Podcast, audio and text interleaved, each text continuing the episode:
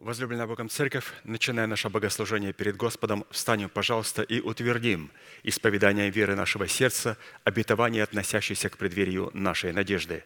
Да воцарится воскресение Христова в наших телах. Аминь. Пожалуйста, будем петь псалом.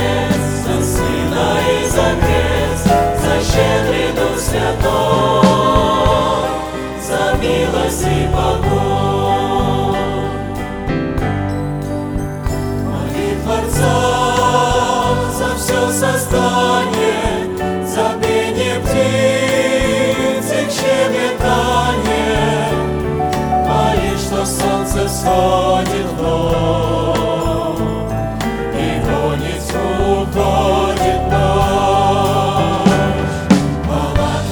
Земли, хвала небес, хвала Тебе за все, великий Бог Отец, прими за Сына и за крест, за щедрый Дух Святой, за милость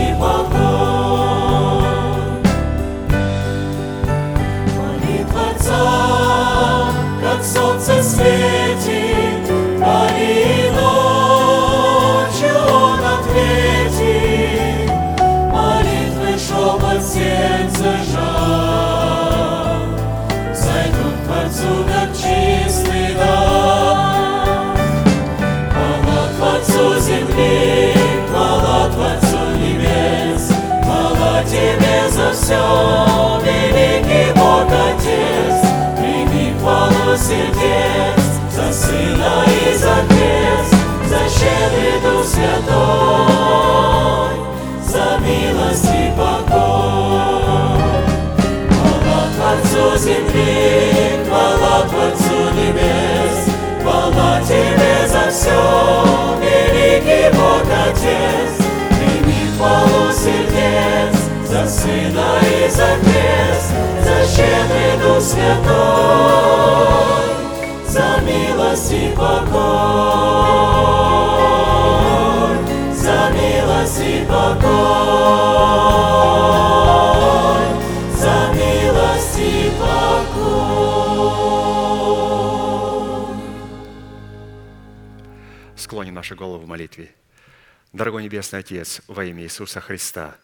мы благодарны имени Твоему Святому за вновь представленную привилегию быть на месте, которое очертила десница Твоя для поклонения Твоему святому имени.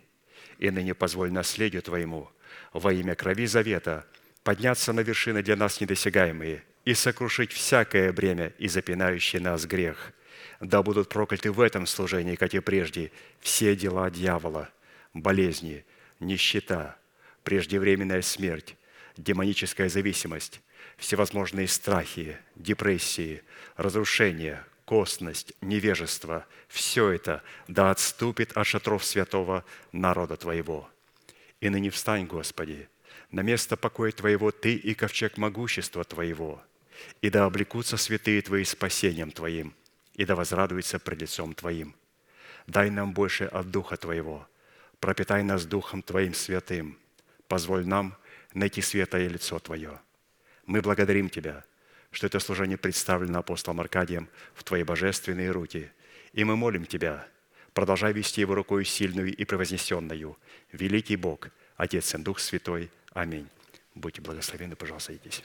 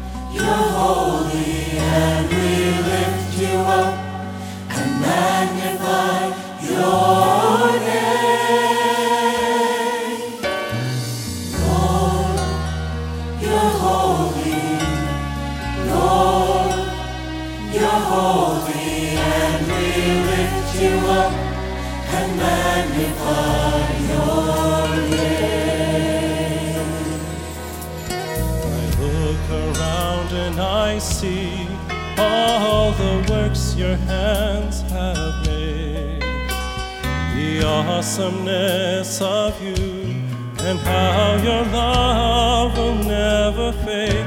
Mere words cannot express what I feel inside. I can't describe your glory divine, but as a token of my love, this is what I'll do. I'll lift my hands and cry, You're holy. Lord, you're holy. And we lift you up and magnify your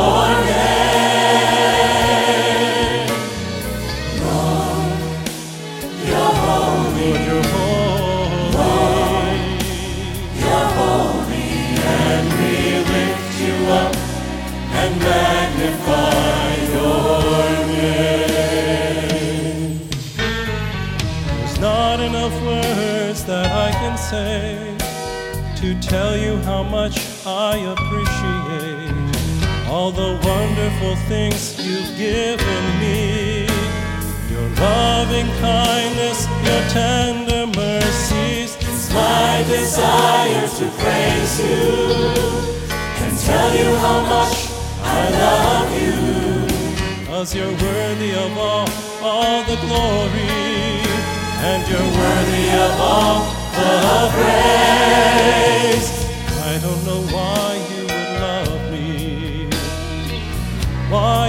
Show me so much mercy, why you would suffer and die for me. Way back, way back on Calvary, but I, I thank you. I thank you. I thank you. And I give you all. Wonderful, glorious, holy and righteous, victorious, conqueror, triumphant and mighty, healer, deliverer, shield and defense, strong tower and my best friend, omnipotent, omnipresent, soon coming King, Alpha, Omega, Lord of everything. Holy, holy, is your name.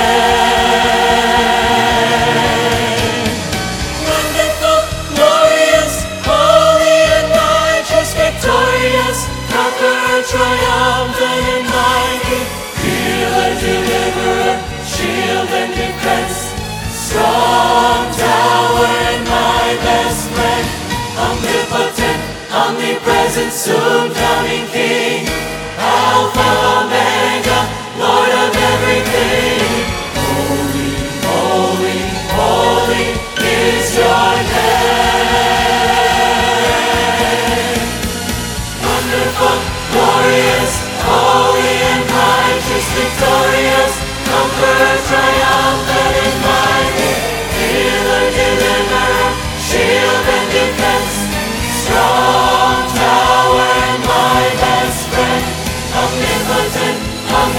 omnipresent, soon coming King, Alpha, Omega, Lord of everything. Holy, holy, holy is your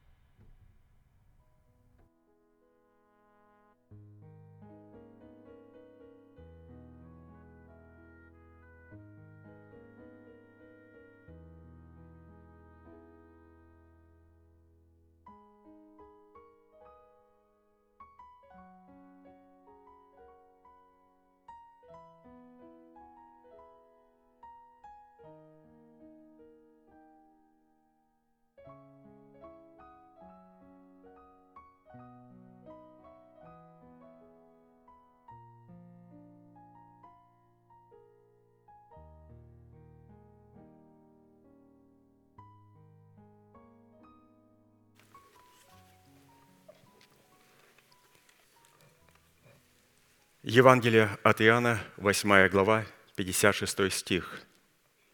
Иисус сказал, «Авраам, отец ваш, рад был увидеть день мой, и увидел, и возрадовался». После этого иудеи сказали ему, «Тебе нет и пятидесяти, и ты видел Авраама?» Да, на самом деле Авраам ходил на планете Земля за две тысячи лет, примерно до рождения Христа. Мы с вами находимся приблизительно 2000 лет назад после рождения, смерти и воскресения Христа. За 2000 до Христа Авраам увидел нас с вами, и именно тех людей, которые достигнут последних времен и которые получат обетование, лежащее в преддверии надежды. И мы увидим, что в будущем царь Салимский благословит его от имени владыки неба и владыки земли. Потому что Авраам увидел, что, оказывается, Господь хочет во времени установить свое владычество не только на небесах в нашем духе, но также владычество и на своей земле, то есть в нашем теле. И когда он увидел это обетование, к которому мы с вами подошли очень близко, он сильно возрадовался. Итак, что же это за день Христов? Или же в начале, когда Авраам увидел день Христов. Бытие 14 глава, 17-20 стихи. Когда он возвращался после поражения Кедорла-Амера и царей, бывших с ним, Царь Содомский вышел ему навстречу в долине Шавы, что ныне долина царская. И Мелхиседек, царь Салимский, вынес хлеб и вино. Он был священник Бога Всевышнего. И благословил его и сказал, «Благословен Авраам от Бога Всевышнего, владыки неба и земли. И благословен Бог Всевышний, который предал врагов твоих в руки твои». Авраам дал ему десятую часть из всего. Чтобы увидеть День Христов, нам, как потомкам Авраама, необходимо, во-первых, как Аврааму, так и нам, забыть свой народ, дом своего отца и жизненную силу своей души. Далее, поставить в зависимость нашего нового человека как сферу своих разумных возможностей, так и сферу своих чувств. И это Авраам сделал, когда он одержал победу и взял в плен – четыре вавилонских царя и пять ханаанских царей, которые представляли нашу разумную и возможности и сферу наших чувств.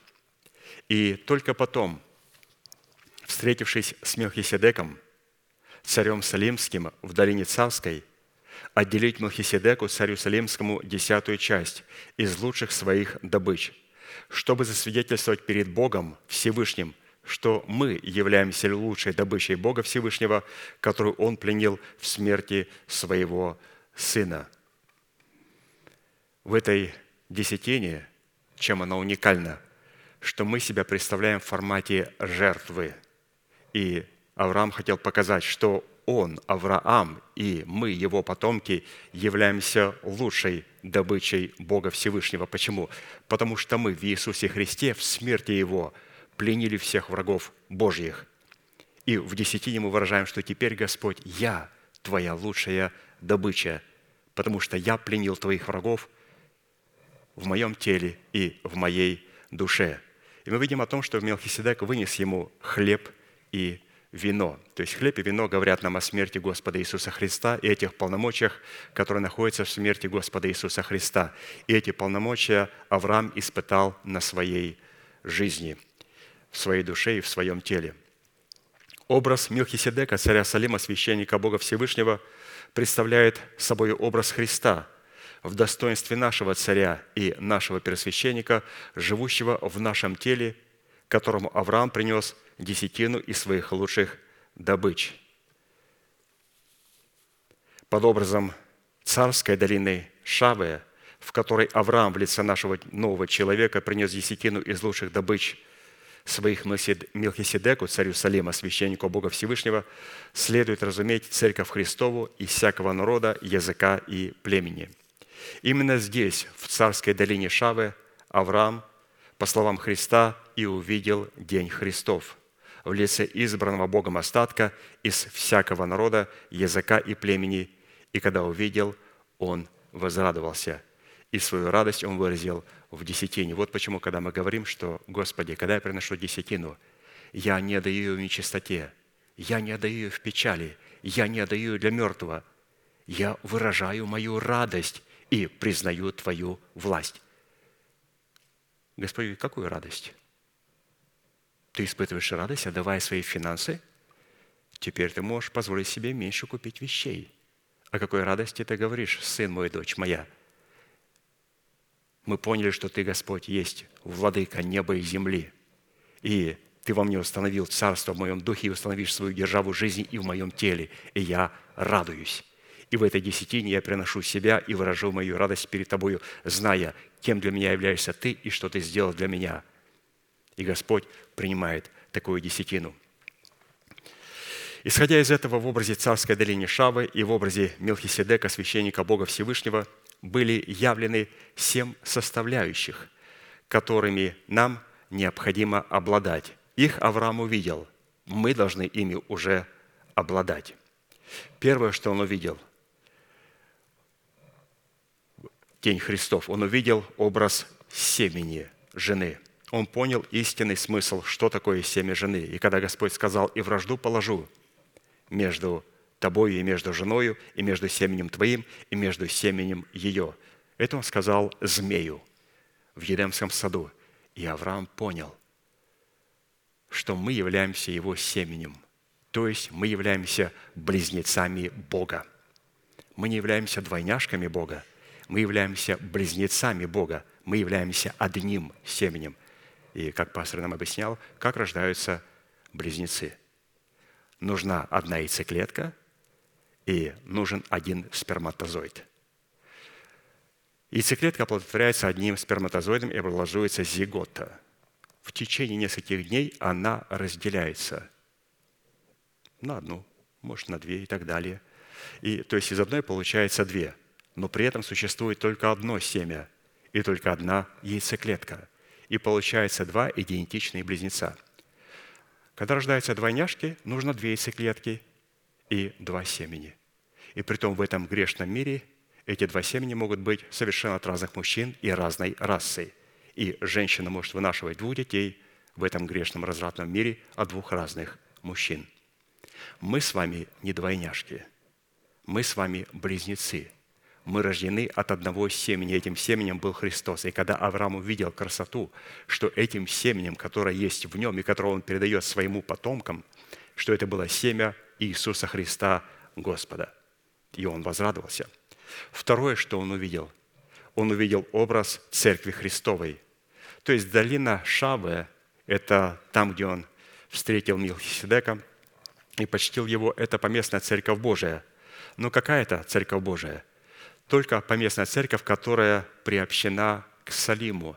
Именно в долине Шавы, прообраз поместной церкви, он встретил Мелхиседека, царя Салима, священника Бога Всевышнего. То есть церковь поместная, маленькая или большая, не имеет равно, равно никакого значения, она должна быть приобщена к Салиму, то есть к Иерусалиму. Третье. Он увидел образ перемены священства Ааронова и образ перемены закона Моисеева. Вот эти третьи, четвертые составляющие. Хотя еще не было никакого священства, еще Аарон не родился. Чтобы Аарону родиться, пройдут столетия. У Авраама должен родиться Исаак, у Иакова должны родиться, у Исаака Иаков, у Иакова 12 патриархов, и один из них будет Леви, и у Левия будут потомки Аарона и сыновья его.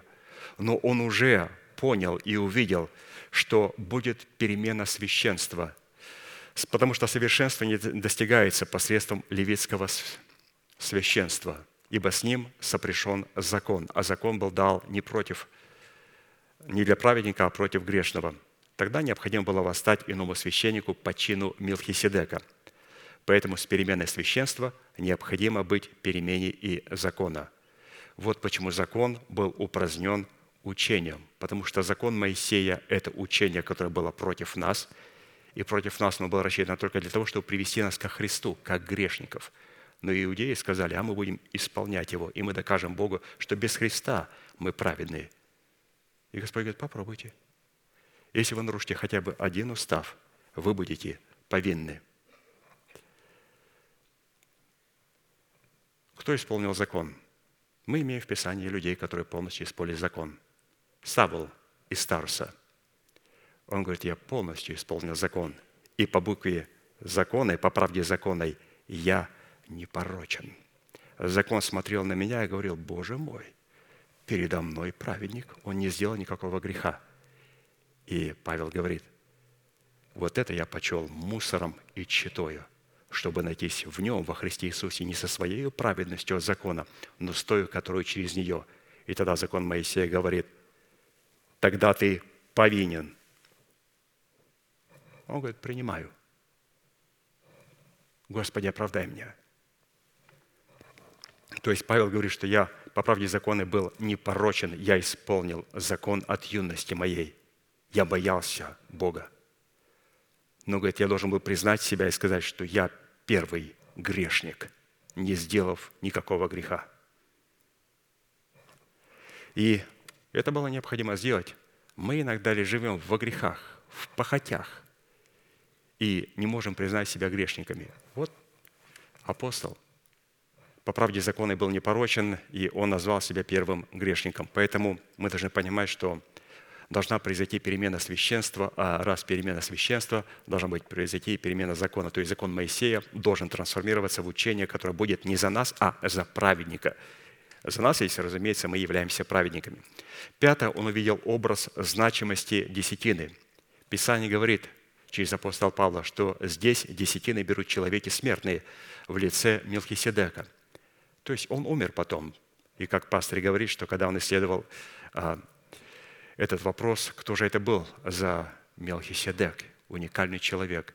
И он исследовал, что говорят равины и что говорит учение в иудаизме. Они говорят, что это был Сим, то есть один из сыновей Ноя, который в это время был патриархом, священником и священнодействовал.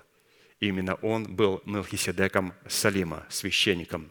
И Авраам почтил его, патриарха отца своего, и поклонился перед ним. То есть он признал божественный порядок. Поэтому здесь десятины берут человеки смертные, а там, то есть уже в наше время, имеющие себе бессмертие свидетельство, что он живет. Сейчас принимает другой Мелхиседек. Тот Мелхиседек, патриарх Сим, он умер. У нас Мелхиседек, он не умирает. Он умер 2000 лет назад, но он воскрес. Наш Мелхиседек больше не умирает. Поэтому насколько а, десятина показывает сейчас со стороны, там есть жизнь и воскресение. Шестое, что он увидел, образ значимости имени Бога щит. Писание говорит, я для вас запрещу пожирающим истреблять у вас плоды земные, и виноградная лоза на поле у вас не лишится плодов своих, говорит Господь Саваоф. И седьмое, образ установления нашего тела искуплением Христовым. Господь сказал через Милхиседека, благословен Авраам от Бога Всевышнего, владыки неба и земли. То есть он благословил не только небо, дух Авраама, а благословил также и его землю и приготовил его тело к усыновлению искуплением Христовым. Но это только седьмая составляющая. А ведь до него было, надо было дойти, увидеть полномочия семени жены, образ Церкви Христовой, увидеть перемену священства и учения Господа Иисуса Христа, понять значимость десятины – и понять, что Господь будет нас защищать. И в седьмом Господь установит наши тела.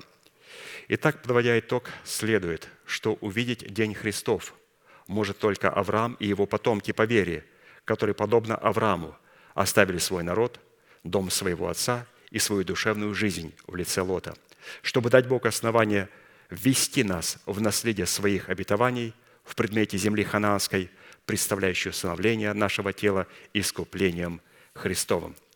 И мы сейчас, святые, будем петь псалом и благодарить Бога, что мы имеем право почитать Бога десятинными приношениями. Мы имеем право приносить десятины тому, кто имеет свидетельство, что Он живой. Он был мертв, но Он жив и будет жить во веки веков. И Он имеет свидетельство, что то слово, которое Он направил по отношению к нас, Он его исполнит. Просто нам необходимо определиться с первого – являемся ли мы семенем жены. Мы близнецы Христа или мы двойняшки Христа. Антихрист, который происходит и будет происходить от евреев, это будет двойняшка Христа. Он будет полностью поджать Христу, его поведением, его взгляду, манере разговора.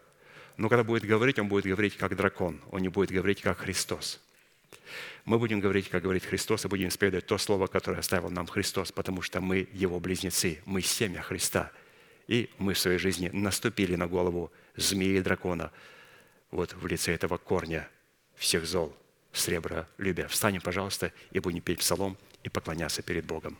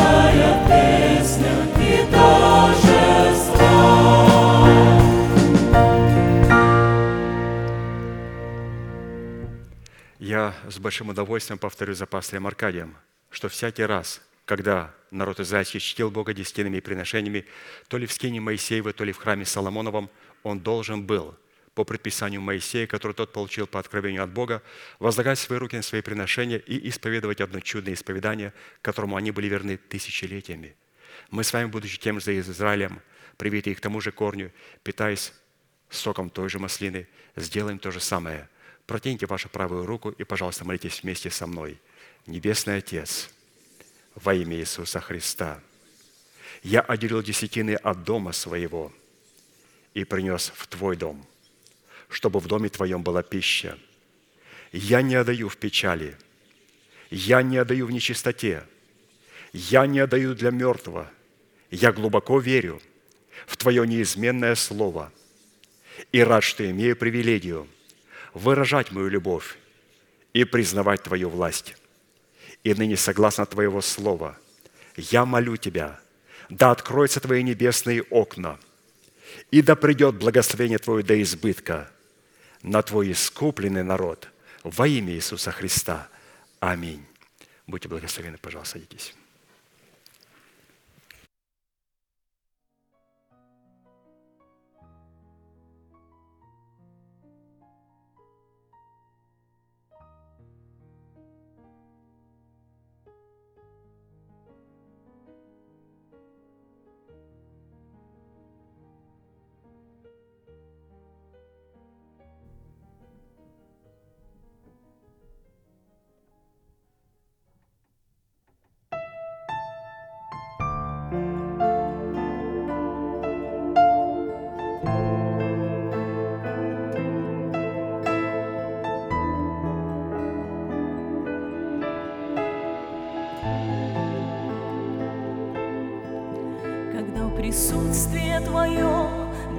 Господь, вхожу, но в смирение и трепет прихожу.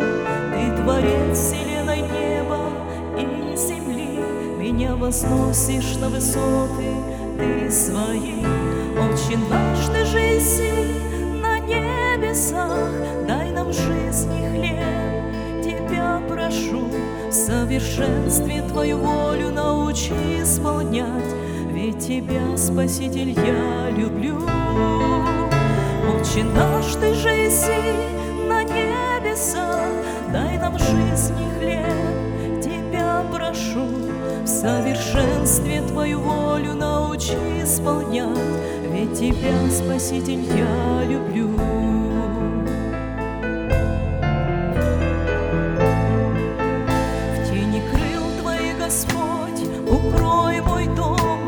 чтобы верным быть Тебе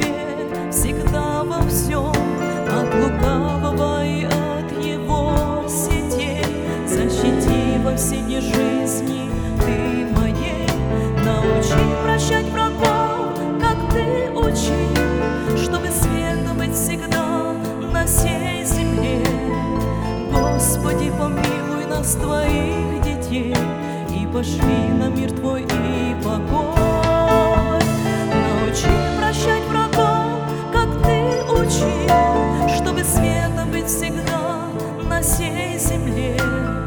Господи, помилуй нас, Твоих детей, И пошли на мир Твой и покой.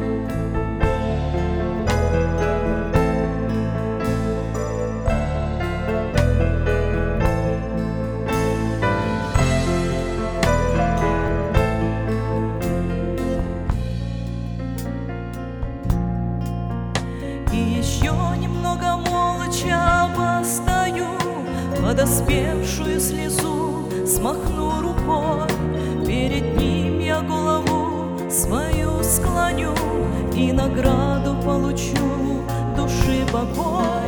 Очень наш ты жизнь на небесах, Дай нам жизни хлеб, тебя прошу, В совершенстве твою волю научи исполнять, Ведь тебя, Спаситель, я люблю. Отче наш, Ты иси на небесах, Дай нам жизни хлеб, Тебя прошу, В совершенстве Твою волю научи исполнять, Ведь Тебя. Спаситель, я люблю. Ведь Тебя, Спаситель, я люблю.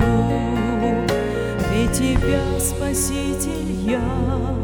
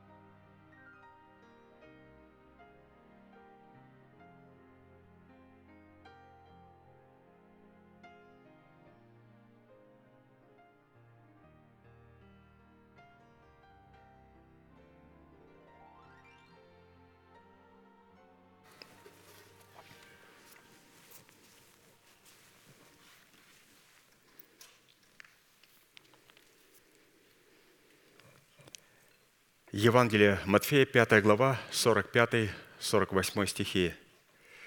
«Да будете сынами Отца вашего Небесного, ибо Он повелевает солнцу своему, восходить над злыми и добрыми, и посылает дождь на праведных и неправедных. Итак, будьте совершенны, как совершен Отец ваш Небесный». Призванные к совершенству – это повелевающая заповедь быть совершенными, как совершен Отец наш Небесный. И для исполнения этой повелевающей заповеди нам необходимо взрастить праведность Божию в почве нашего сердца.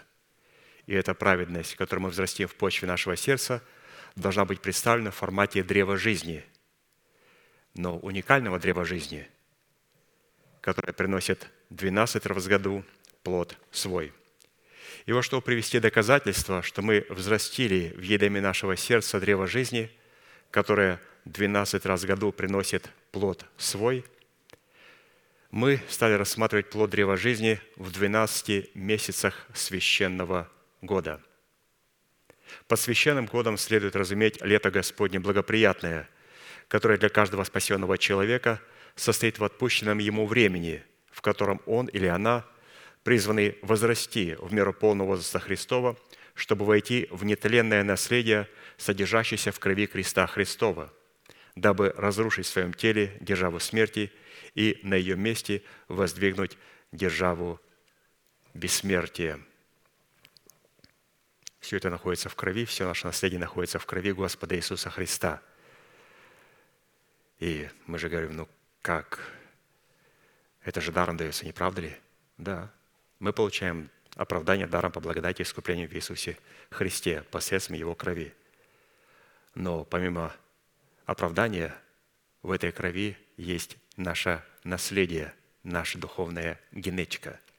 И вот чтобы взять генетику, это совершенно другая грань.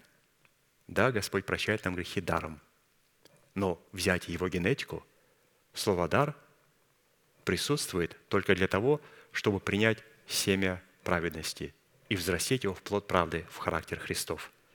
Поэтому древо жизни находится за двенадцатью жемчужными воротами. А чтобы войти через эти жемчужные ворота, которые представляют работу моего креста с крестом Христовым, необходимо положить 12 оснований. То есть с этого все и начинается. Итак, мы продолжим рассматривать четвертый месяц Тамуз, который содержит в себе образ клятвенных обетований Бога связанных со спасением нашей души и с усыновлением нашего тела искуплением Христовым. Мы помним, что в Израиле в 17-й день 4 месяца Тамуза соблюдался пост в память о разбитии Моисеем скрижалей Завета.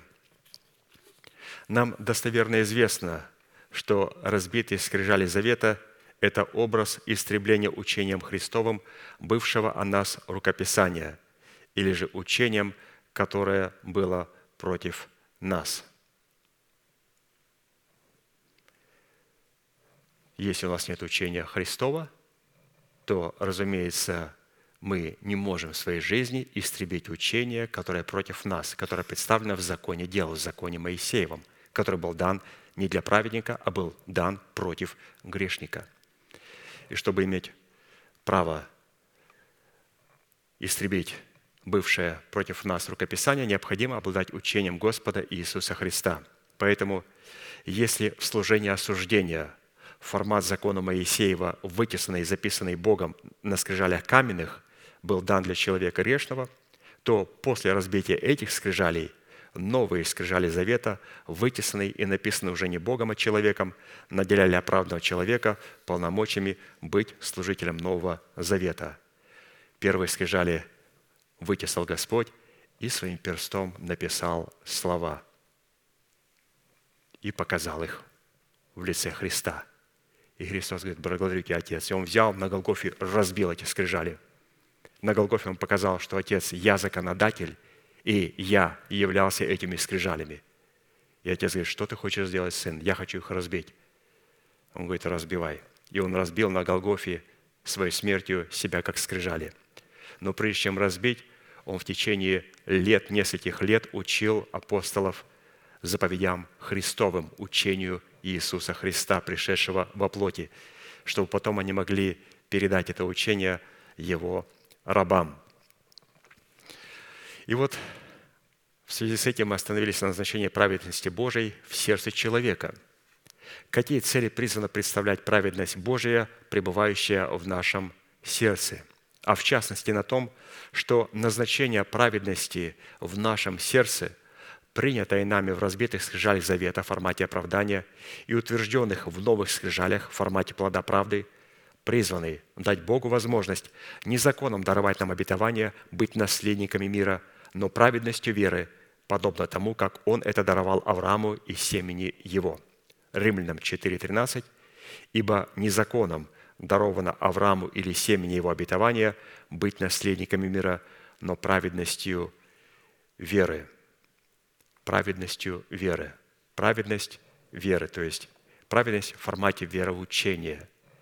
Это как раз то, что дало Аврааму и семени его наследие мира.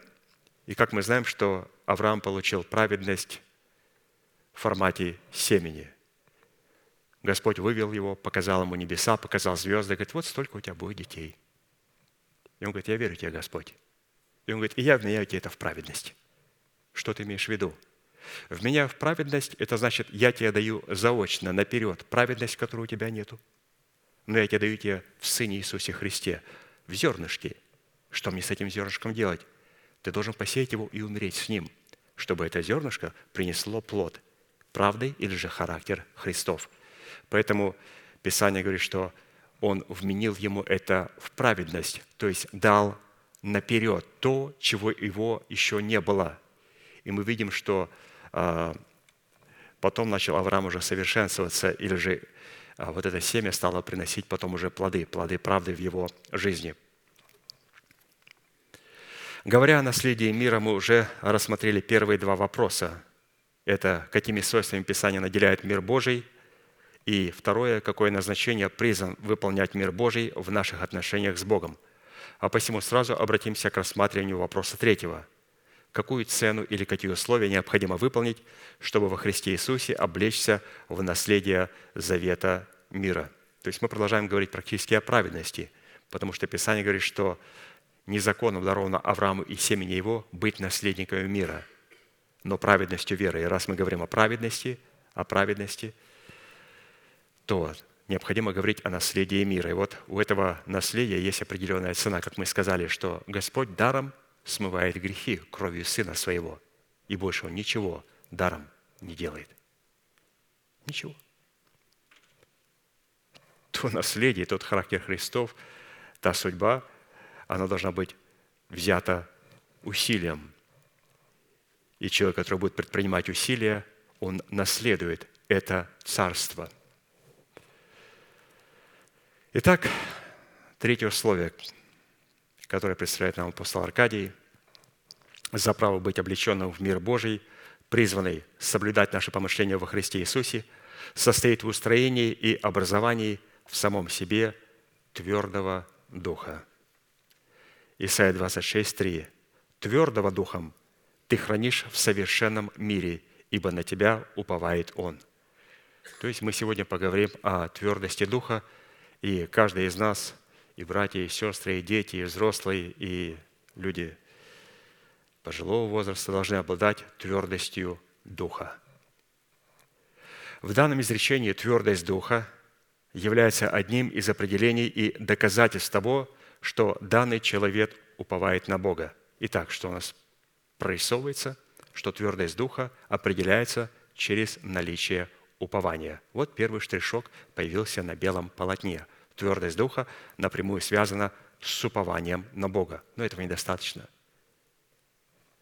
Далее, в данной констатации человек, обладающий твердым духом, в котором он получает возможность при любых обстоятельствах уповать на Слово, исходящее из уст Божьих, Писание определяет и рассматривает как человека, облеченного в совершенство, присущего совершенству Небесного Отца, в которое вы призваны облечься, что указывает на способность слышать и обонять в четвертом измерении. Притча 25-28 что город, разрушенный без стен, то человек, не владеющий духом своим. Исходя из данной притчи, если человек, не владеющий своим духом, это образ города, разрушенного без стен, то человек, владеющий своим духом, или же человек с твердым духом, это человек, устроивший себя в стену, в которой имеется башня – благодаря которой Бог может слышать человека, а человек может слышать Бога.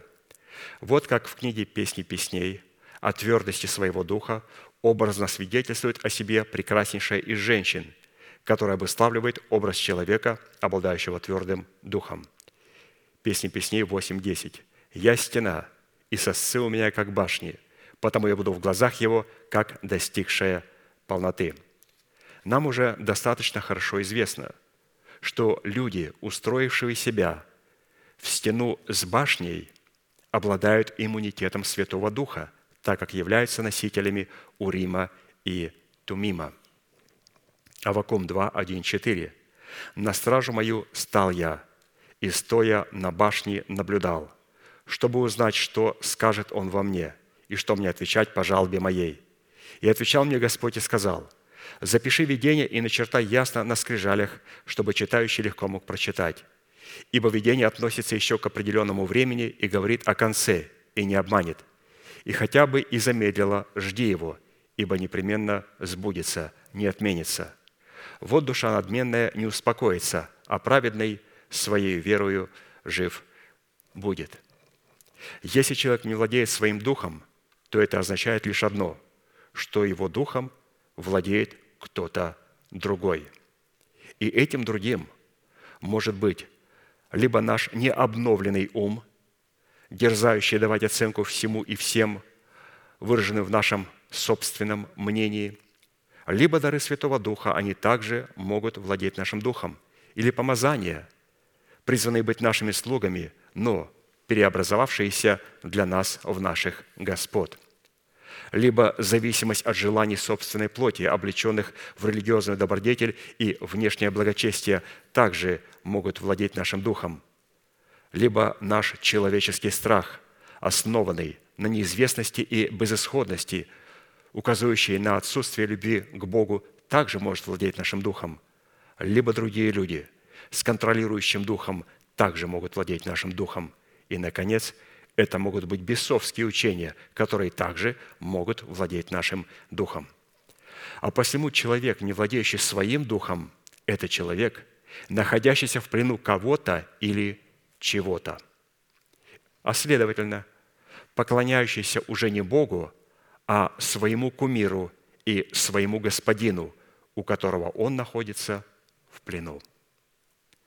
И чтобы владеть своим духом или же утвердиться своим духом во Христе Иисусе, нам будет необходимо вспомнить свойства природы и назначение своего возрожденного духа, то есть анатомию рожденного свыше христианина, его дух.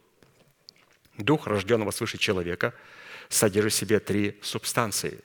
Это субстанция совести, это субстанция интуиции и это субстанция поклонения.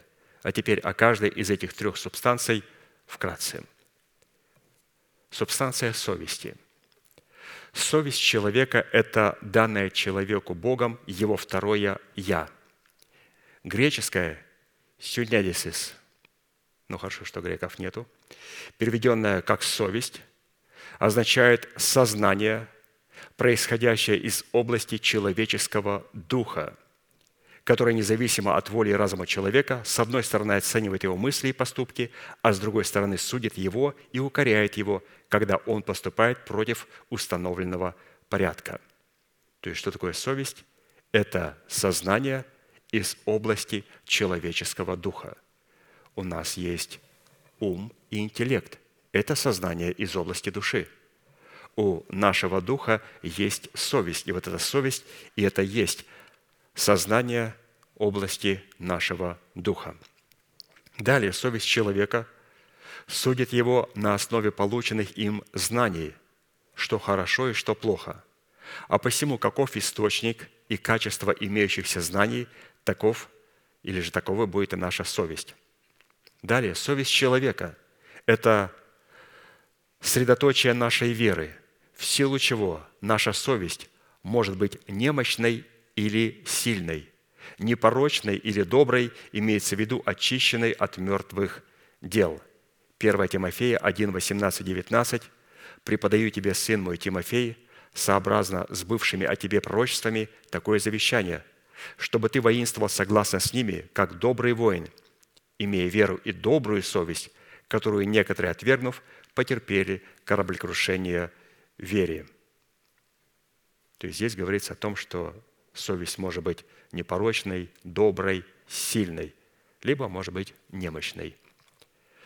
Совесть человека проявилась только после его грехопадения, когда впервые был нарушен установленный Богом порядок. То есть она не появилась, она проявилась. Чел даже и не знал, что у него в сердце есть совесть, когда она стала говорить и осуждать его. Она у него была, но она молчала. Судья молчит, если вы ничего не сделали. Но когда мы нарушили, вдруг совесть себя проявилась, и Адам спрятался. Почему? Он первый раз в жизни своей услышал, как с ним говорит его совесть. И он пришел в ужас – Далее, совесть человека – это его страж, призванный охранять его взаимоотношения с Богом, а вернее охранять место нашего поклонения, в котором мы общаемся с Богом. Также совесть человека – это такой страж, который обычно при правильных отношениях человека с Богом пребывает в покое и молчании. Если же святой человек согрешил и совершил неправый поступок, то его совесть будет постоянно укорять и беспокоить его до тех пор, пока он не покается перед Богом в установленном им порядке, и Бог не очистит его и не дарует ему вновь непорочную совесть. При этом человек не в состоянии самостоятельно успокоить пробудившуюся совесть ни делами, ни служением Богу. Только истина о крови Христовой может очистить человеческое сердце от мертвых дел и от порочной совести. Никто, кроме Бога, не может даровать человеку чистую и незапятнанную грехом совесть. Это делает Он. Евреям 9, 13, 14. «Ибо если кровь тельцов и козлов и пепел телицы через окропление освящает оскверненных, дабы чисто было тело, то кольми паче кровь Христа, который Духом Святым принес себя непорочного Богу, очистит совесть нашу от мертвых дел для служения Богу живому и истинному». И другое место – как Он очистит нашу совесть от мертвых дел, написано Евреям 10, 21, 23, имея великого священника на Домом Божьем, да приступаем с искренним сердцем, с полной верою, краплением очистив сердца от порочной совести, и мы в тело водой чистую будем держаться исповедания упования неуклона, ибо верен обещавший. То есть Господь это делает через своего священника.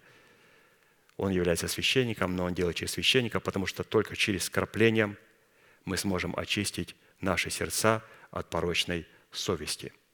То есть ни какие-то дела добродетели, ни служения не смогут очистить нашу совесть. Ну, нашу совесть, ну, не просто ей закрыть рот. Не просто. Она нас вообще не слушает.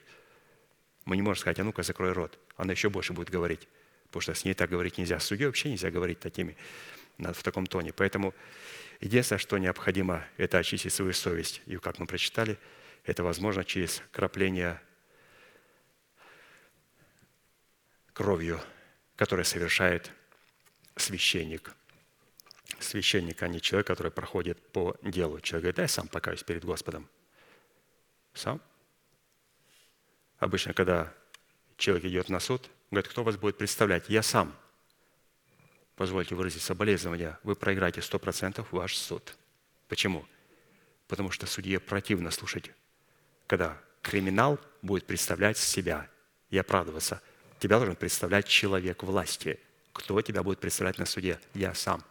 Твой кейс будет проигран. Поэтому люди, преступники, моментально, они имеют у себя в ассортименте очень много лайеров, людей закона, которые будут их защищать. Мы должны понимать, что у нас тоже должен быть священник, который будет а, совершать вот это крапление. То есть нам нужен этот человек, а, нам нужна, разумеется, такая церковь, где Господь совершает свое крапление. Я не могу взять и кропить сам на себя. Это делал священник. То есть вот это говорится о совести. Вот какая интересная совесть – и как она себя проявляет, и в чем она себя выражает, и как необходимо сделать так, чтобы совесть а, ну, не обвиняла меня. И иногда, когда человека совесть судит, необходимо просто подойти и поговорить. Вот меня, вот я слышу этот голос, можно, пожалуйста, разобраться, это совесть или клеветник? Ну, первое, надо определить сразу совесть, а, и как говорит дракон. Дракон говорит на сленге. Когда он обвиняет, он говорит, ты погибнешь, лицемер, религиозник, ты называешься Детем Божьим. Он говорит, ну, странно, да, вот именно со мной такой голос и говорит. Совесть никогда так не говорит.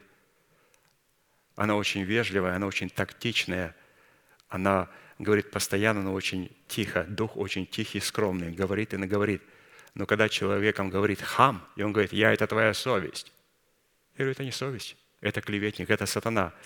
Просит, чтобы ты каялся в том, в чем ты уже покаялся, что ты оставил. Иногда это даже не является грехом. Поэтому даже просто по, потому, как говорит вот этот клеветник, можно определить, что это говорит дракон с нами, это говорит клеветник.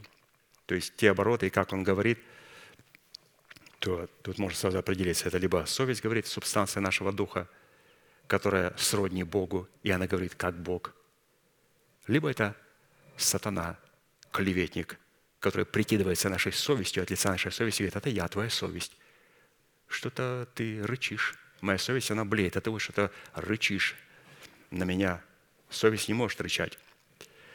Хорошо, это так о совести, чтобы мы примерно определились, а какая совесть, как она себя выражает, как она себя представляет. Теперь давайте перейдем на вторую субстанцию. Это интуиция. Мы говорим о духе. Раз мы говорим, что твердого духом Господь будет хранить в совершенном мире, потому что Он уповает на Бога. Мы до упования дойдем попозже, но сейчас просто мы говорим анатомию, что это за дух, который должен быть твердым. Просто что такое дух?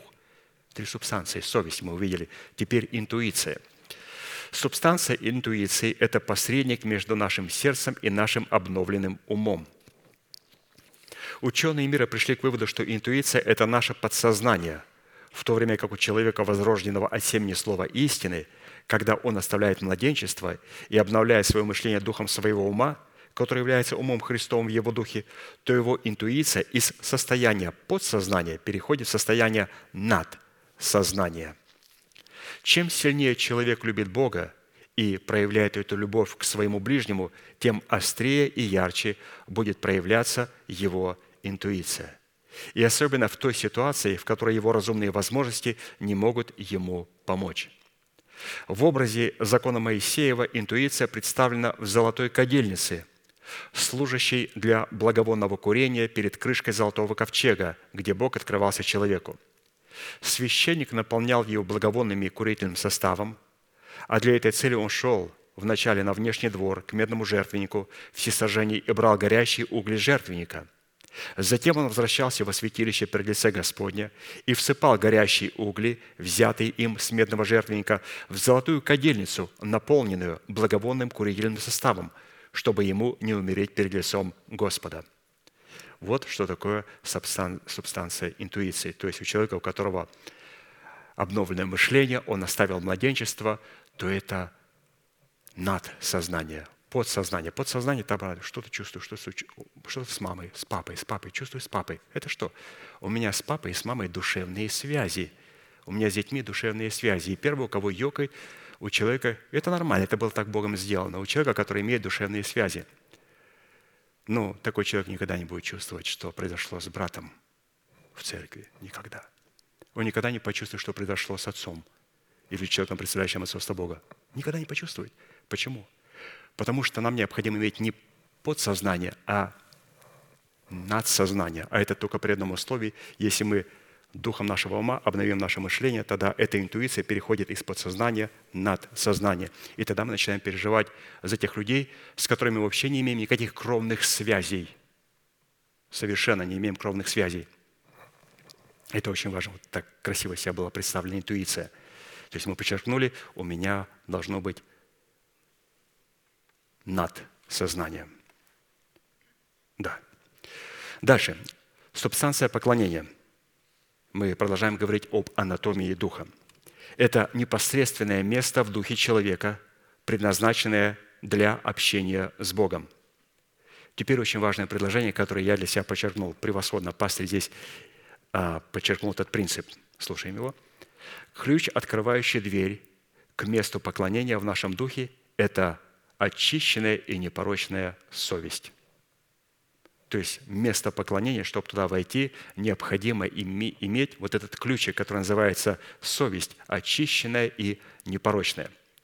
Только благодаря непорочной совести мы можем владеть своим духом или же поклоняться Отцу в духе и в истине, вот в этой комнате поклонения, что в свою очередь дает Богу основания хранить наш дух в совершенном мире, чтобы мы могли творить правду Божью в своем сердце посредством своего обновленного мышления. Поэтому вот если вот так вот в общем описать, что мы с вами увидели, скажите, пожалуйста, анатомию рожденного свыше чада Божия. Мы должны сделать оговорочку. Скажите, пожалуйста, вы говорите про младенца во Христе или Иисусе, или человека, который пришел в миру полного возраста Христова. В меру полного возраста Христова. Хорошо, анатомия следующая – у него есть место поклонения, где он должен поклоняться Богу в духе и в истине. Но чтобы зайти в эту тайную молитвенную комнату с духом поклонением, у него есть ключ, который называется «совесть, очищена от мертвых дел», в которой записано учение Иисуса Христа, пришедшего во плоти. Во плоти. Это золотой ключик, который открывает дверь в мою молитвенную комнату. Когда я захожу в молитвенную комнату, Господь начинает говорить мне в формате Урима, на тот тумим, который я принес в формате своей совести, и дает мне ответы – и я наполняю им свою интуицию, и потом иду и священно действую. Вполне возможно, мне надо будет побежать в стан и кого-то заступить в стане. Но я это сделаю только тогда, когда я зайду в молитвенную комнату вместо поклонения через ключик совести, который, не, который очищен от мертвых дел, с учением, записанным на нем, и где я от Господа получу откровение, бери, кадильницу наполняй курительным составом и беги в стан и защищай этого человека, защищай этого наследия мое. И мы это будем делать. Вот такая анатомия у духа человека, который пришел в миру полного возраста Христова. Итак, давайте снова возвратимся к нашему месту.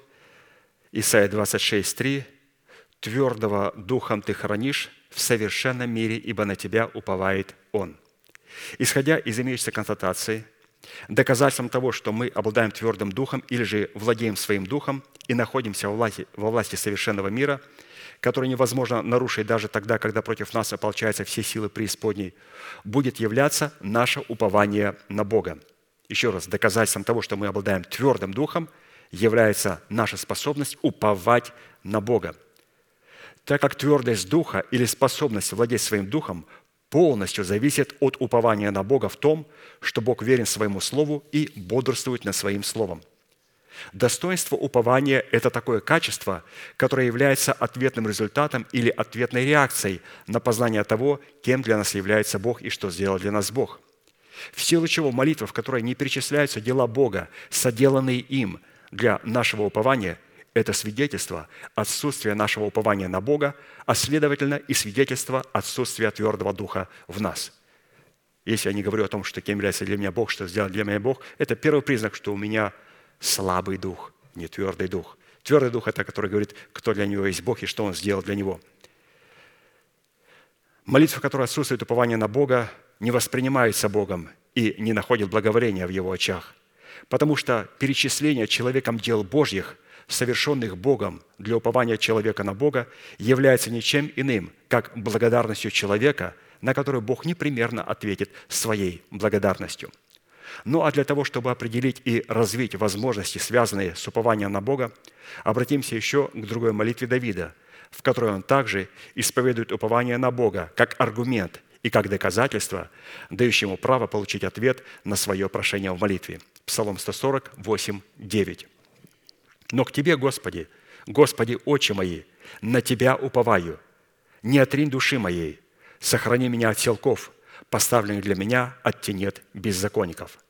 И смысла этой фразы следует, что, с одной стороны, молитва, не обладающая элементом упования на Бога, может направлять наши очи куда угодно, но только не к Богу.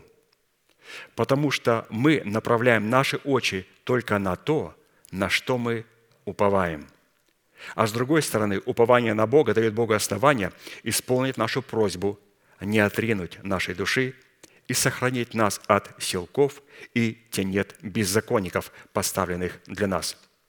Часто дисциплина или истина, заключенная в достоинство упования, смешивается либо с верой, либо с надеждой. И их часто, как кротость и смирение, называют близнецами или же путают – в то время как на самом деле упование является плодом, который произрастает из корневой системы, имеющейся у нас надежды. Еще раз, упование – это плод надежды, которая у нас есть. Еще раз, упование – это что такое? Это сын надежды, надежды на Слово Божие – над которым он постоянно, Бог, бодрствует, чтобы оно исполнилось в указанное им время. Что, оказывается, упование, оно в прямом родстве является сыном надежды. Как кротость производит или рождает смирение, точно так и вера, воплощенная в надежде, производит и рождает упование. То есть для того, чтобы мать моя надежда – могла родить сына упования, необходим отец. Вера. Формула. Читаем еще раз. Вера, воплощенная в надежде, производит и рождает упование. Вера плюс надежда равно сын их упование. А следовательно, как мы не раз уже отмечали, мы можем уповать только на то, во что мы верим и на что мы надеемся – Потому что уповать на что-то означает на что-то полагаться, на что-то опираться, на что-то взирать, на чем-то возводить свое строение. И этим чем-то должен являться некий фундамент или некое основание, состоящее из определенных составляющих, в состав которых входят такие реалии, как вера, надежда и любовь. А посему фраза «уже уповать на Бога» означает – полагаться на Бога и Его Слово, опираться на Слово Божье, благодарить Бога за Его Слово, взирать на Слово Божье, являть свою веру и надежду на Слово Божье, возводить свое строение на Слово Божье, делать Слово Божье своей опорой и подкреплением, делать Слово Божье своим убежищем, прибежищем и защитой. Но в то время как слово «надежда» означает ожидание или чаяние того, что Бог обещал – а посему, когда нашей вере необходимо что-либо произвести из того, что Бог обещал, то она производит это из ожидаемого, то есть из кладезя надежды, который является нашим упованием. Евреям 11.1 «Вера же есть осуществление ожидаемого» или же «Вера есть осуществление надежды, на которую мы уповаем. То есть здесь мы увидели прекрасный принцип, что Господь может произвести все только через веру. А вера – это есть осуществление ожидаемого. Вот очень сильное слово – ожидаемое. Ожидаемое – это мать и сын. Ожидаемое – это надежда. Но не просто надежда, надежда в формате конкретного обетования. Господь мне дал конкретное обетование – надежда. И теперь вера ничего не сможет сделать до тех пор, пока у этой надежды не будет сына. Ничего. Ничего. Мы молимся, ничего не получается. Господи, я верю в Твое Слово – он говорит, подожди, у этой надежды должен быть сын, упование, и вера должна об этом знать. Поэтому вера – это есть осуществление не просто надежды, а осуществление ожидаемого. Это надежда в формате обетования, на которое мы уповаем, опираемся. И вот когда у нас есть ожидаемое, то есть конкретное обетование, на которое мы опираемся и которое мы ожидаем, вот тогда вера что-то может сделать. Но если у нас есть только обетование, оно нам нравится. И мы сказали, Господи, да будет не по слову Твоему, я принимаю его, но совершенно не работаем с ним. Наша вера совершенно не работает с этим обетованием, и мы не произвели сына от этого обетования. То вера ничего не сможет сделать. Вера сможет сделать только тогда, когда у этой надежды, у этого конкретного обетования будет упование. То есть я покажу, что я, Господь, опираюсь на это слово, я уповаю на это слово. Это слово является для меня опорой. И тогда Господь говорит, что вера есть осуществление ожидаемого.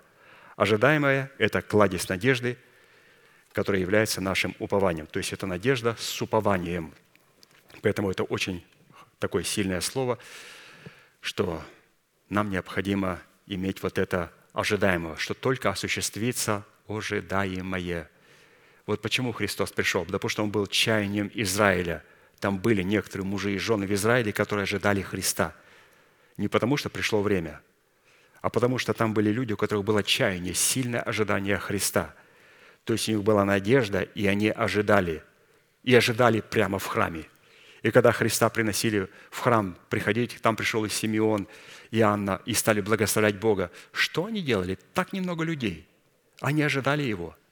Пастухи ожидали. Другие люди имели только надежду. Только надежду. И поэтому, когда к Кирду пришли волхвы, сказали, где царь иудейский, который родился? Он говорит, какой царь иудейский? Я царь иудейский. Он говорит, какой же ты царь иудейский? Понимаешь, другой родился. И он призвал священников, народ израильский. Он говорит, а где должно родиться царю иудейскому? Они говорят, в Вифлееме иудейском. Он говорит, а что вы здесь делаете? Он говорит, а мы не в интересах, чтобы он родился. Почему? Он поменяет священство. Деньги, деньги уйдут от нас. Нам больше не будет работы. Поэтому, когда он придет, мы убьем его. Деньги. Нам нужен кошелек. Поэтому, когда он пришел, ведь они с завистью делали. С какой завистью? Они понимали, что Христос придет как Мелхиседек, и что Он поменяет священство. Им надо было придержать свои позиции, придержать свой кошелек. И ради вот этого кошелька они убили Христа. Мы должны эти вещи понимать. И поэтому здесь говорится о том, что Христос пришел к своим. Своим – это которые имели это обетование и которые ожидали Его. Они Его встретили в храме – встретили в храме, потому что они знали, что вот-вот-вот-вот он появится в храме. И они были удивлены. Бейбичку принесли в храм. И говорит, Боже мой, это Мессия? я думал, это будет как Давид, красивый, сильный, с мечом, сейчас он освободит. И принесли бейбичку. Он говорит, Боже мой, ну отпускаешь раба своего и благословил его, маленького Иисуса благословил. Почему? Потому что Христос все дает нам в формате вот такого семени. Поэтому вот это ключевое слово «святые», которое мы подчеркиваем, у человека, у которого есть твердый дух, это не просто дух, который положил туда конкретное обетование. У нас должно быть ожидаемое, то есть мы должны уповать, надеяться на это слово, потому что вера – это есть осуществление не надежды, а ожидаемого. Это надежда, на которую мы уповаем надежда, на которую мы не уповаем, на которую нам понравится, мы положили в свой банк, она нам не принесет никакой пользы. Ключевое слово – ожидаемая надежда, на которую мы уповаем. Именно тогда, когда у нас будет фундамент надежды, на котором возможно возводить какое-либо строение, вот тогда у нас и появится возможность на что-то уповать. Сам фундамент надежды, как основание нашего спасения, на котором мы призваны устроять себя в Дом Божий и Священство Святое, состоит из информации того, кем для нас является Бог во Христе Иисусе и что сделал для нас Бог во Христе Иисусе. Опять ему, чем выше будет уровень познания нашей надежды, тем выше будет уровень и нашего упования. Итак, что мы с вами видели, святые? Есть надежда и есть упование на эту надежду. И твердость духа определяется, сила духа определяется по нашему упованию. Я хочу натренировать эти духовные мускулы, хочу натренировать мое упование. От чего оно зависит? Пастор пишет, чем выше будет уровень познания нашей надежды, тем будет и больше уровень упования на Бога, а значит, сильнее будет дух, тверже будет дух. То есть посмотрите, насколько упование и надежда связаны. Оно зависит от того, как мы приняли истину и как мы понимаем истину. Очень важно, чтобы мы понимали эту истину. Потому что если чем больше мы ее поймем, тем больше мы начнем на нее уповать. Если человек не понял этой истины, он не будет уповать. Почему некоторые люди не понимают и не уповают? Потому что они не понимают а, значимость этой истины. И поэтому они не уповают ее. Но когда человек понял красоту, вот Авраам понял красоту, мы читали в трудах апостола Аркадия, он возрадовался радостью великую, неизреченную. То есть он увидел день Христов, и он увидел, что он является этим семенем, он увидел себя во Христе, он возрадовался сильно – в кратких формулировках вспомним происхождение или же источник, из которого проистекает упование на Бога, который дает нам возможность обрести твердость духа. А Богу твердость нашего духа дает возможность и основание облечь нас в совершенство своего мира, чтобы соблюсти сердца наши и помышления наши во Христе Иисусе. Итак, теперь мы уже более поговорим об уповании. И мы поняли, что упование будет а, сильным только тогда, когда мы понимаем а, суть вот нашей надежды. И чем больше мы познаем суть нашей надежды, тем сильнее будет и упование. Вот почему, говоря об уповании, пастор будет приводить много мест Священного Писания для того, чтобы мы могли понять а, ценность вот этой надежды и ценность упования. Для чего? Чтобы наш дух был сильным, твердым. А это дух какой? Не просто дух, в котором лежит надежда, а дух, который что-то ожидает – там есть определенное обетование, и он уповает на него. И штормы, бури, болезни приходят к нему. А он стоит на этом обетовании, и дьявол это приводит в бешенство. Человек даже глазом не моргнет. Почему? У человека твердый дух. И ключевое слово – упование. Он перевел весь центр тяжести на это слово и уповает его, и после всех тестов он продолжает стоять на этом же обетовании и не изменил, не изменило этой надежде – Итак, давайте посмотрим некоторые составляющие, которые говорят, что такое упование, которое напрямую связано с твердостью нашего духа. Первое. Упование на Бога, дающее твердость нашему духу, произрастает из надежды на Бога, что Бог в свое время, вопреки всем и всему, исполнит для нас свое доброе слово и облечет нас в совершенство своего мира. То, что там говорят друзья, врачи, родственники, все, это конец. Господь говорит, что если есть упование, это не будет конец – это только начало. Иеремия 17:7. Благословен человек, который надеется на Господа и которого упование Господь. Из этой констатации явно следует, что человек может быть благословен от Господа только в том случае, когда его упование на Бога зиждется на его надежде на Бога. Надеяться и уповать на Бога – это надеяться и уповать на Слово Божие. Вот, пожалуйста. Я надеюсь на Бога. Можно, пожалуйста, место Священного Писания? В смысле? Давайте прочитаем труды пастыря. Надеяться и уповать на Бога, тире, это надеяться и уповать на Слово Божие. Я говорю, я надеюсь на Бога, но у меня нет конкретного фундамента Слова Божия. На что я надеюсь? Уповать на Бога – это уповать на Слово Божие, которое как раз и Слово Божие обуславливает нашу надежду и наше упование на Бога. А это означает – бодрствовать над Словом Божьим, в котором мы пребываем и которое пребывает в нашем сердце. Что на практике означает стоять на страже своего едема, чтобы не повреждать Слово Божье в своем сердце в угоду плоти, за которой стоят организованные силы тьмы. Итак, первая составляющая – упование на Бога. Это уповать на Слово Божие. А для этого нам необходимо принять неповрежденную истину обязательно, и потом сохранять ее в неповрежденном виде. Это тоже обязательно. Потому что если мы приняли поврежденную истину, Господь не будет с нами. У нас очень слабый дух. Дух – это та субстанция, которая обладает информацией. Если мы приняли информацию неправильную, то, разумеется, у нас будет слабый дух, порочный дух. Но если мы приняли неповрежденную истину, мы должны сохранить его в неповрежденном виде, для того, чтобы наш дух был твердым. И тогда это будет упование на Бога. Второе. Упование на Бога, дающее твердость нашему духу, проистекает из недр нашего Небесного Отца, который является кладезем и сокровищем нашей надежды в Боге. А следовательно, упование в нашем сердце возникает от присутствия и сотрудничества с истиной Тумима и откровением Урима, который в достоинстве двух свидетелей постоянно представляет в нашем сердце верность Бога своему Слову и постоянно предстоят перед Богом всей земли. И таким образом постоянно представляют и утверждают в нашем сердце упование на Бога. Псалом 61, 8. «В Боге спасение мое и слава моя, крепость силы моей и упование мое в Боге». В данном исповедании, в уповании на Бога, содержится наше спасение в Боге, наша слава в Боге, которой является Христос. Христос, пребывающий в нашем сердце в достоинстве истины, это наличие тумима в нашем сердце. А Святой Дух, пребывающий в нашем сердце в достоинстве крепости нашей силы, это наличие откровений Урима. И будем помнить, что наше упование на Бога обретает для нас юридическую силу и облекает нас в свои полномочия, которые дают твердость нашему духу при условии, когда мы исповедуем наше исповедание и упование на Бога как веру нашего сердца. То есть он сказал, что в Боге спасение мое. То есть это исповедание и упование на веру нашего сердца.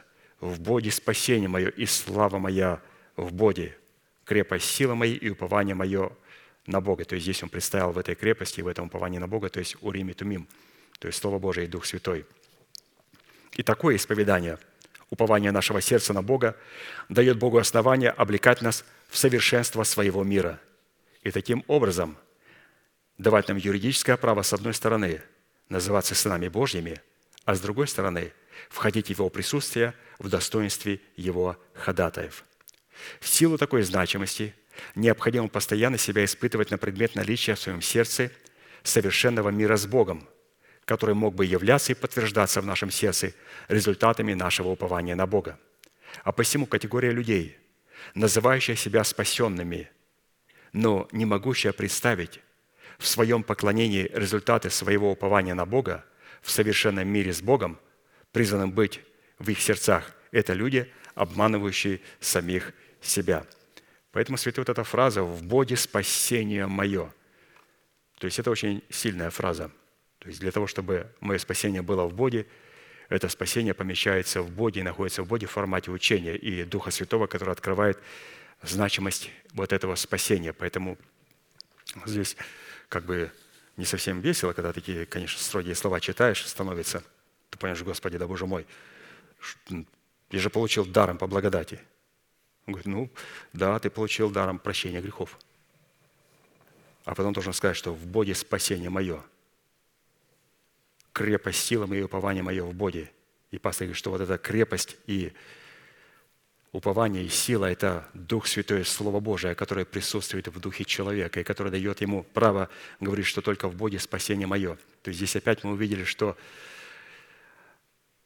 наше упование находится в формате Слова в нашем сердце, и, разумеется, наше спасение тоже находится в формате святые Слова Божье. Что если оно находится в Боге, все то, что находится в Боге, оно находится в формате Слова. И как пастор сказал, что этот формат необходимо постоянно исповедовать. Исповедовать как веру нашего сердца. Обязательно.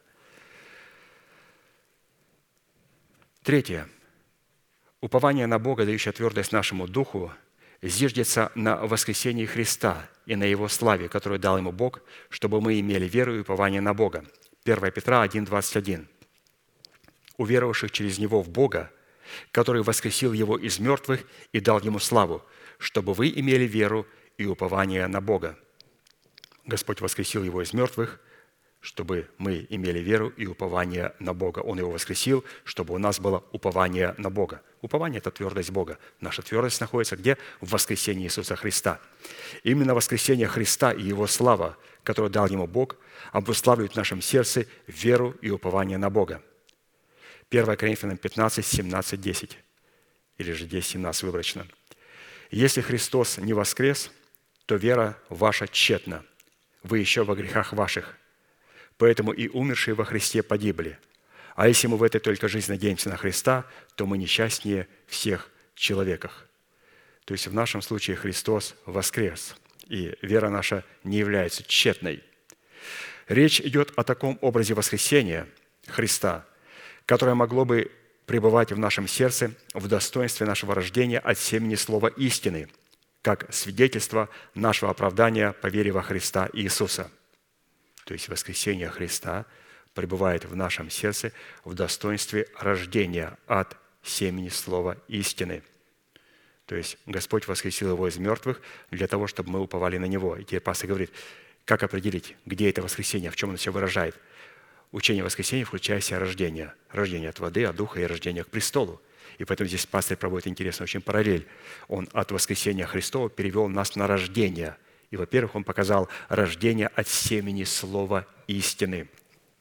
И теперь, когда Господь нас возрождает от слова истины, это легко проверить на те реалии, на которые мы смотрим. 1 Петра 1, 3, 5.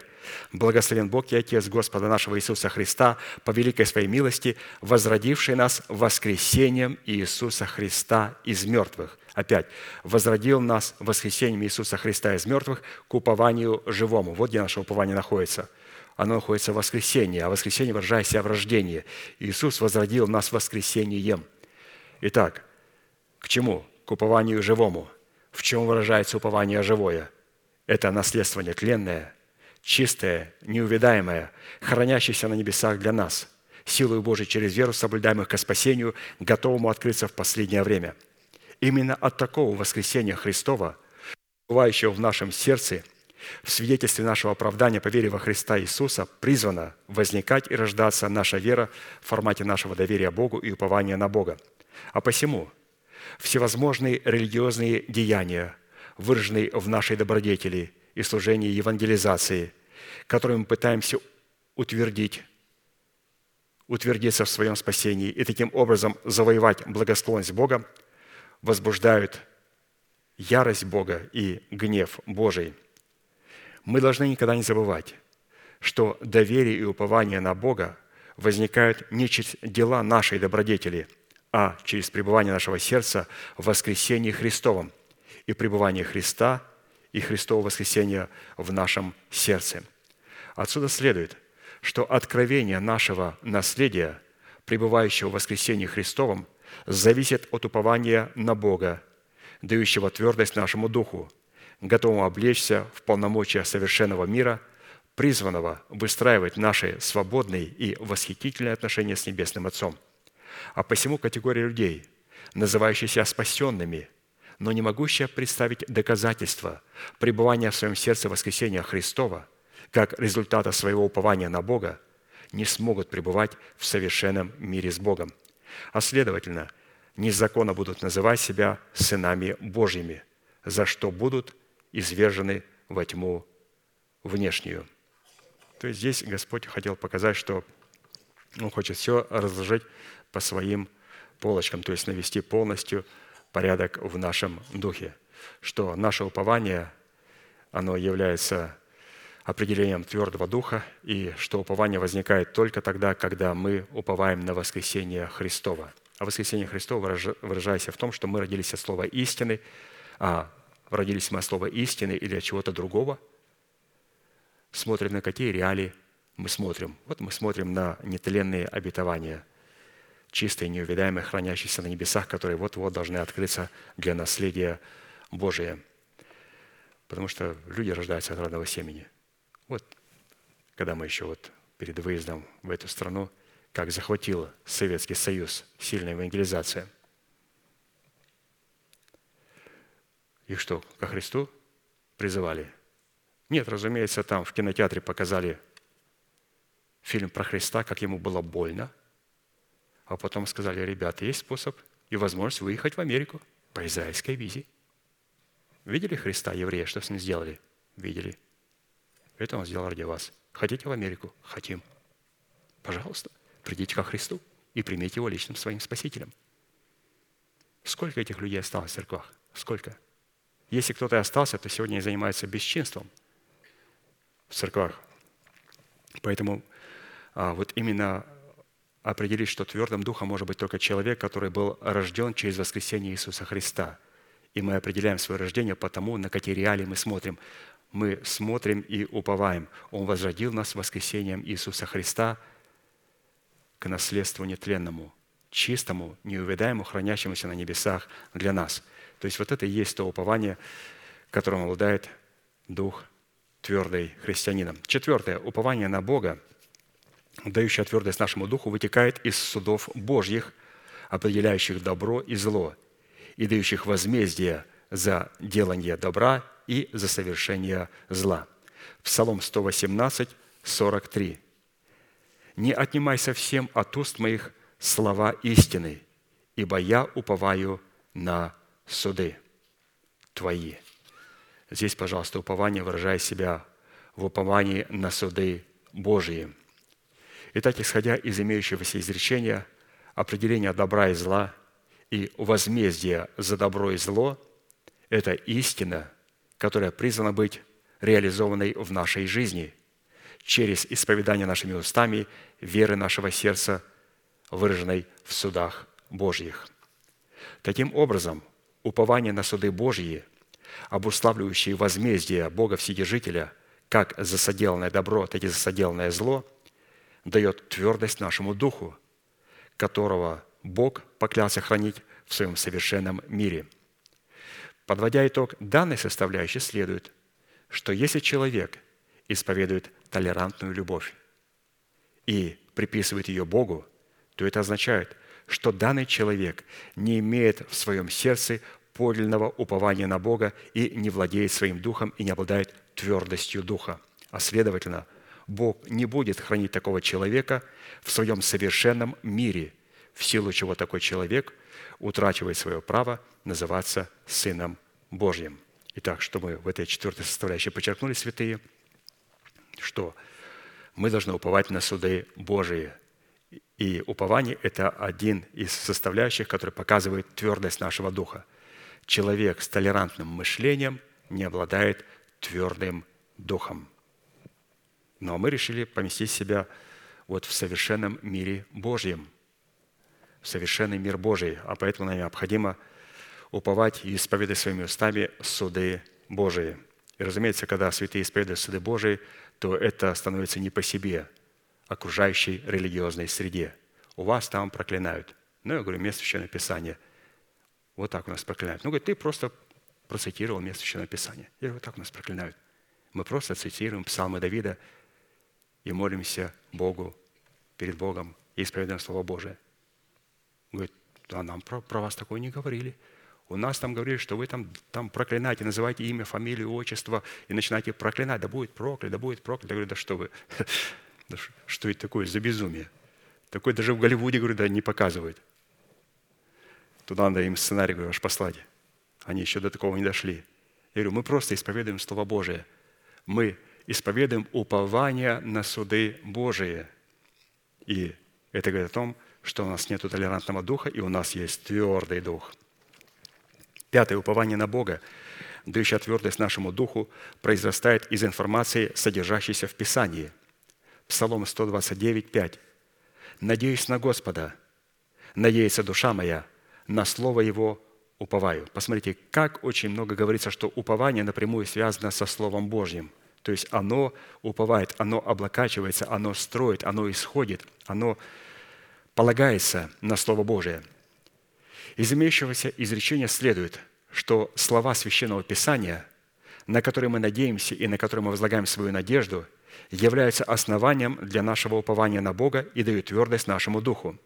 А Богу надежда человека на Его Слово дает основание сохранить такого человека в своем совершенном мире – а посему в данном случае я вновь хочу всех нас заверить и прогласить одну судьбоносную и неизменную истину, пишет апостол Аркадий, что человек, уповающий на пребывающее в своем сердце Слово Божье и пребывающий в истине Слово Божье, может стоять на страже неповреждения этой истины в своем сердце. Такое отношение человеку к Слову Божьему, пребывающему в своем сердце, дает ему основание и возможность утвердиться своим духом в Боге, а Бог дает основание хранить такого человека в своем совершенном мире. Шестое. Упование на Бога, дающее твердость нашему духу, возникает от взирания на Господа очами своего сердца. Псалом 148. «Но к Тебе, Господи, Господи, очи мои, на Тебя уповаю, не отрень души моей». Нам известно, что мы сотворены Богом с такой особенностью, что то, на что мы взираем очами нашего сердца, и то, на чем будем сосредотачивать свои сердечные очи, будет пленять нас и преображать нас в свой образ. И таким образом будет становиться нашим упованием, нашим поклонением и нашим божеством. Именно поэтому Бог, обращаясь к своему народу, говорил, «Послушайте меня, стремящиеся к правде, ищущие Господа. Взгляните на скалу, из которой вы иссечены, в глубину рва, из которого вы извлечены. Посмотрите на Авраама, отца вашего, и на Сару, родившую вас. Ибо я призвал его одного, и благословил его, и размножил его. Так Господь утешит Сион, утешит все развалины его, и сделает пустыню его, как рай, и степь его, как сад Господа. Радость и веселье будет в нем, славословие и песнопение». Исайя 51, 1, 3. Знаю эту особенность. Павший Херувим в лице хитрого змея обольстил нашу прародительницу Еву тем, что обратил ее взор на запретное дерево. И когда она взглянула на запретное дерево, то облеклась в непослушание Богу, ее бывшая надежда на вкушение плодов древа жизни переориентировала ее в надежду на вкушение от плодов древа познания добра и зла. Исходя из этой особенности, чтобы иметь упование на Бога, апостол Павел писал о себе и о тех, кто подражал ему в том, чтобы взирать очами своего сердца на надежду, которую они имеют в своих сердцах в Боге. 2 Коринфянам 3, 12, 18. «Имея такую надежду, мы действуем с великим дерзновением, а не так, как Моисей, который полагал покрывало на лице свое, чтобы сыны Израилевы не взирали на конец приходящего. Мы же все открытым лицом, как в зеркале, взирая на славу Господню, преображаемся в тот же образ от славы в славу, как от Господня Духа. Вот мы не должны поступать вот как вот Моисей закрывал свое лицо. Мы должны смотреть открытым лицом на славу Божию. Открытым лицом на славу Божию. Но дело в том, что это покрывало, которое лежит у нас, оно снимается только Иисусом Христом. Писание говорит, что когда мы читаем Ветхий Завет, или же когда евреи читают закон, то покрывало продолжает лежать на их сердцах. Они его не понимают. Они его не понимают. Но Писание говорит, что оно снимается Иисусом Христом, это покрывало. А Иисусом Христом оно снимается только тогда, когда мы обручились с Сионом и признали статус церкви и определенного человека, через которого Бог будет меня учить. И это позволяет мне потом обручиться с истиной. И когда я обручился с Сионом, с Церковью Божией, с человеком, который передает мне истину Божию, теперь я обручаюсь с этой истиной, и Писание говорит, теперь ты имеешь законное право на законных отношениях иметь интимные отношения, познавать эту истину. Познайте истину, и истина сделает вас свободными. Но для того, чтобы познавать ее, необходимо, чтобы мое сердце, с него было снято это покрывало. Его снимает Христос, то есть Он снимает с моего сердца покрывало и полагает его на мою голову. То есть покрывало должно сердце, которое, когда читает, говорит, вообще ничего не понимаю. Так надо признать Сион, чтобы вот это все стало понятным. То есть что вот это? Это говорит о том, что с моего сердца снято покрывало. И я покрыл свою голову, и мое покрытие головы выражается в признании того человека, которого Бог послал в мою жизнь. И что я делаю? Я читаю, и теперь я смотрю как в зеркало и преображаюсь в этот же образ. Все. Я смотрю открытым лицом в это зеркало и преображаюсь в тот же образ. Почему? Да потому что у меня сердце открытое. С него снято покрывало, и я положил на свою голову как признак признания Божьей власти, который выражается «я обручился с Сионом, обручился с истиной, и теперь я имею право преображаться в тот же образ или же познавать ее». Слава Господня, на которую мы призваны взирать и которая является надеждой нашего упования, это пребывание Христа в нас не как высокочтимого гостя, а как господина нашей жизни. Колоссянам 1, 27. «Какое богатство славы в тайне сей для язычников, которое есть Христос в вас, упование славы». Пребывание Христа в нашем сердце в истине Тумима и в откровениях Урима, представляющего интересы Тумима, налагает на нас высокую ответственность представлять интересы воли Божьей для небесных, земных и преисподних. И это наша роль. Роль же Бога в том, когда мы взираем на Него, состоит в том, чтобы облекать нас в совершенство своего мира, дающего нам право прибегать к Богу. А посему, когда человек взирает не на Бога, а на дары Святого Духа, на помазание и на благословение Божие, они трансформируются для него в идолов, которых он начинает искать и которому он начинает кадить. И, конечно, в конечном результате такой человек будет выглядеть как город с разрушенными стенами, в силу чего такой человек навсегда утратит свое спасение, которое он ранее получил по дару благодати и искупления во Христе Иисусе. Так как при отсутствии упования на Бога у Бога не будет никакого основания сохранить такого человека от погибели полномочиями своего совершенного мира. И седьмая составляющая, очень коротко. Седьмое упование на Бога, дающее твердость нашему духу, произрастает из страха Господня, пребывающего в нашем сердце в достоинствах Тумима и Урима. То есть все это находится в Слове Божьем. Псалом 55, 4. «Когда я в страхе, на Тебя я уповаю». Известно, что страх Господень – это начало премудрости Божьей, или же откровение о Боге, пришедшее от Бога в мудрое сердце. Именно такой страх и порождает упование на Бога. Так как упование на Бога и одновременно упование на свои возможности несовместимы. Так в одной из своих замечательных молитвных песен Давид восклицает, Псалом 43, 7, «Ибо не на лук мой уповаю, и не меч мой спасет меня».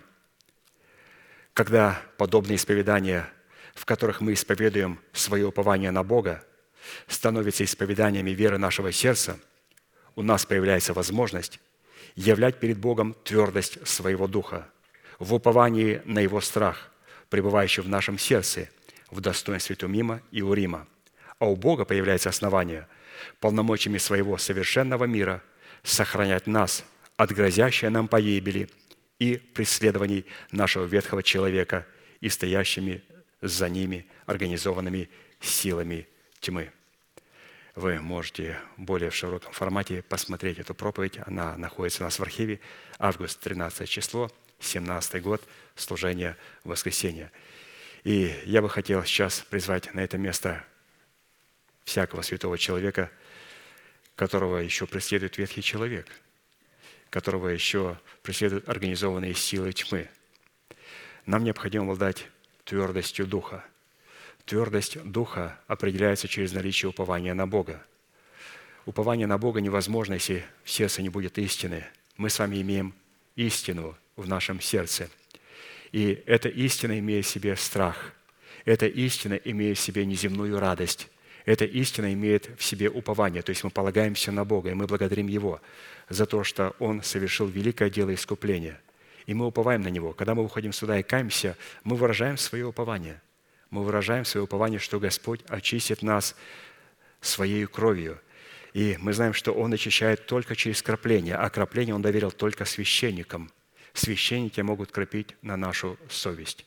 Мы сами не можем на себя кропить. Мы сами не можем представлять свое дело перед Богом. Нам необходимо, чтобы кто-то представил наше дело, и чтобы кто-то нас прогласил праведными и святыми. И мы будем делать это прямо сейчас. Это как раз место – это и есть как раз судилище Христова. Вот сейчас настало судилище Христова. Зачем нас знать, когда того момента ждать, когда Христос придет и устроит свое судилище. Я не хочу быть на этом судилище подсудимым. Я хочу на этом судилище сидеть со Христом на 12 престолах и судить 12 колен Израилевых. Поэтому необходимо сегодня, прямо сейчас, устроить судилище Христова, осудить этот грех, осудить эту похоть, прийти и покаяться – и получить оправдание даром искуплением в Иисусе Христе. И потом платить великую цену, чтобы получить право взять то наследие, которое находится для нас в Иисусе Христе. Мы будем ждать вас у алтаря, будем молиться.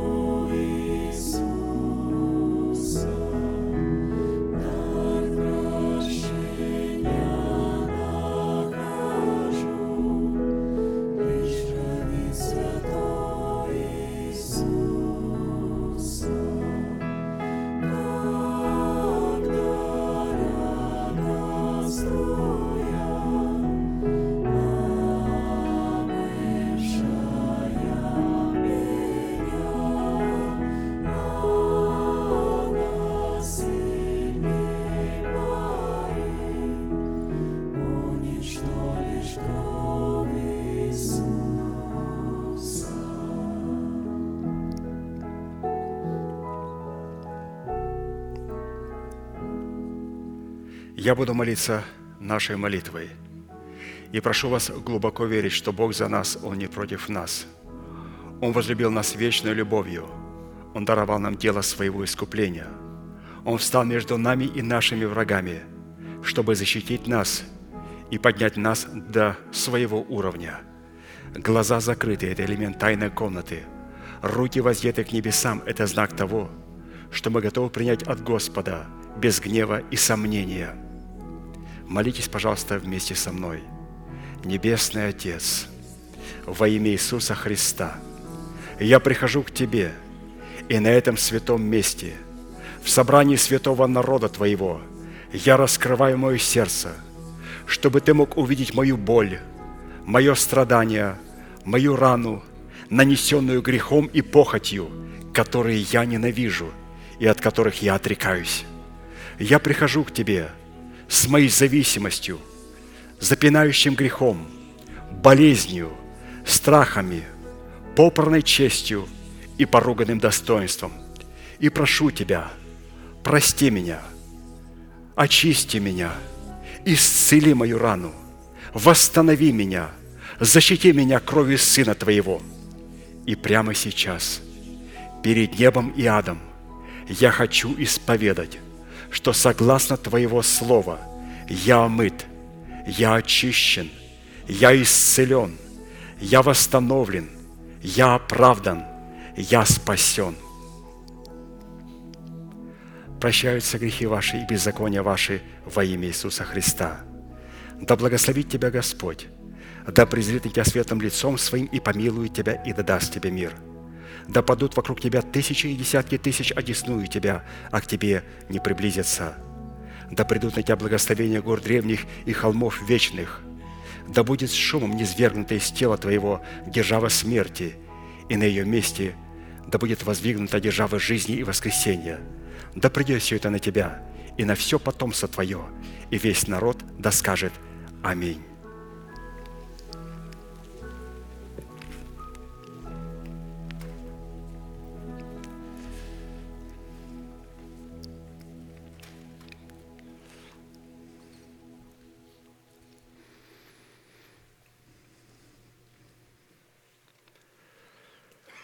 Ну, вот такая была сегодня интересная составляющая четвертого плода древа жизни. Мы уже подходим близко к пятому месяцу, ну а там уже, ну, уже мы не слышали откровений, пастор должен уже нам будет раскрывать. Мы уже подошли очень-очень близко, то есть мы практически готовы в любое время то есть встретить нашего пастыря. И будем, разумеется, ожидать, будем благодарить Бога. Опять у нас должно быть определенное обетование, и у нас должно быть упование на это обетование. И когда мы благодарим Бога, а когда мы благодарим Бога? Когда мы благодарим Бога, это о том, что у нас есть упование. Человек, который не имеет упования, он ни за что никогда не благодарит. Когда мы благодарим, это говорит, что у меня есть это надежда, и я уповаю на нее. Поэтому а, мы в молитве, когда молимся, и когда вы в молитве молитесь, мы должны исповедовать твердый дух и упование. Господь, благодарю Тебя за пастыря брата Аркадия, благодарю Тебя за возможность слышать его вскоре и то откровение, которое Ты положил в его сердце, чтобы он мог передать его и нам. Все, начинаем благодарить. Каждый из нас начинает благодарить. Не просто «Господи, яви милость, Господи, яви милость, Господи, яви милость». Хорошо. Твердость духа. Господь, благодарю Тебя за эту возможность вскоре слышать нашего пастыря. То есть необходимо переходить уже на благодарение. Начинаем благодарить. Это о том, что у нас есть упование и твердое знание в то, за что мы благодарим. То есть оно уже положено на счет, и Господь в любой момент а, снимет его, и, разумеется, мы сможем все радоваться вместе, вместе с нашим пастором, братом Аркадием. Закончим нашей неизменной манифестацией. Могущим уже соблюсти нас от падения – и поставить перед славою Своею непорочными в радости, единому, премудрому Богу, Спасителю нашему, через Иисуса Христа, Господа нашего, слава и величие, сила и власть прежде всех веков, ныне и во все веки. Аминь. Следующее собрание будет во вторник в 7 часов вечера на этом же месте. Будьте благословенны в вашем пути и в жилищах ваших. И, как наш пастор говорит, можете поприветствовать друг друга. Благодарю вас.